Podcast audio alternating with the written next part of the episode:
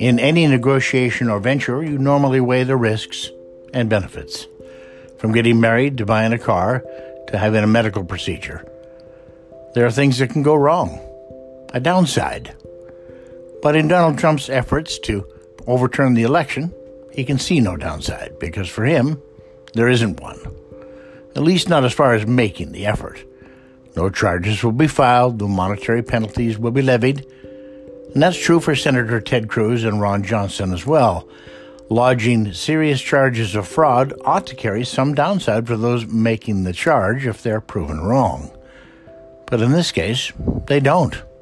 They won't lose any money. They won't face a perilous political future. They won't be charged with libel or slander. So, in short, why not? The upset is huge. Trump stays in office.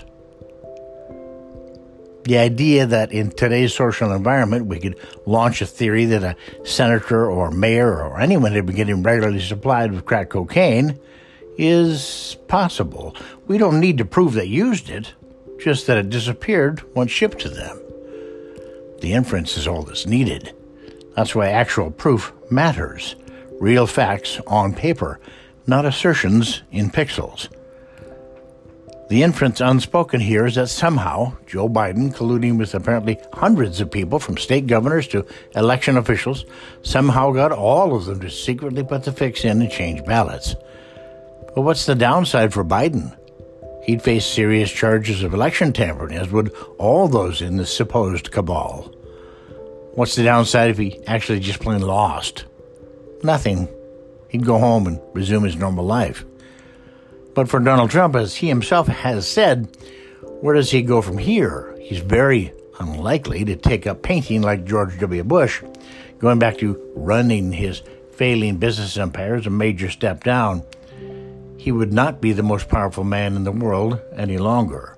Just a businessman facing nearly $500 million in debt from people you don't want to be in debt to. He's facing charges from the Southern District of New York for hush money payments made to two women who claim to have had affairs with him. Now, forensic accounting experts will sniff out the money trail. He faces a serious defamation case in the E. Jean Carroll case in which she claims he raped her in a department store dressing room. He called her a liar. But oddly enough, she still has the dress she wore that day, and it's never been cleaned. He has refused to provide a DNA sample. If he's innocent, wouldn't you think he'd want that proven? If the DNA is a match, then not only does her defamation case gain credence, but he could be charged with rape. The downsides for Donald Trump are drawing ever nearer, and when they arrive in the coming months, they have the potential to make the national divide we have been witnessing even greater. His supporters are unlikely to believe anything but what he says. That's the power of the cult of personality. If you find yourself compelled to reflexively object to that idea, want to leap into whataboutisms about Biden or any other politician, you're part of the cult. And for this nation, that's a major downside.